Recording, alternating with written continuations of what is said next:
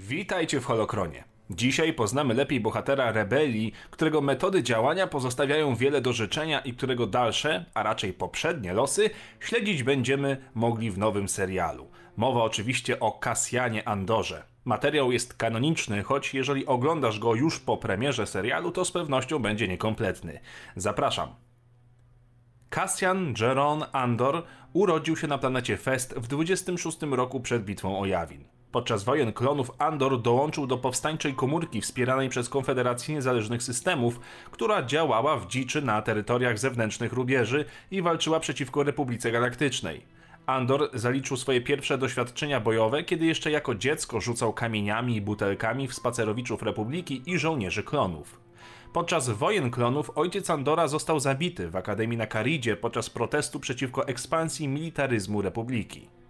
Na niedługo przed rokiem zerowym Andor dołączył do Sojuszu Odbudowy Republiki po tym, jak został zwerbowany przez generała Davidsa Dravena.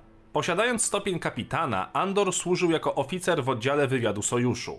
Jako doświadczony szpieg rebelii, Andor utrzymywał sieć kontaktów w całej galaktyce, która informowała go o działaniach Imperium Galaktycznego. Przez całą swoją karierę jako agent wywiadu, Andor pracował pod przykrywką i używał kilku pseudonimów.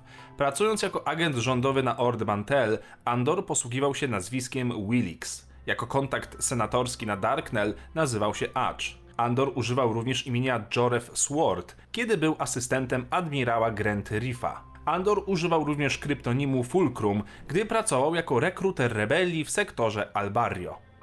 Większość swojego życia Andor spędził w jednostce wywiadu operacyjnego, a trzeba podkreślić, że jest to wybitnie niebezpieczne zajęcie, ponieważ naraża agentów na bezpośrednie kontakty z siłami Imperium. Według statystyk szanse agenta na przeżycie 20 misji terenowych wynoszą 23%, czyli mniej więcej 1 czwartą. Andor w kolejnych miesiącach brał udział w misjach na Wikaku oraz w systemie Fitzner, gdzie partnerował mu jego nowy kompan w postaci droida K2SO, o którym niedawno był odcinek.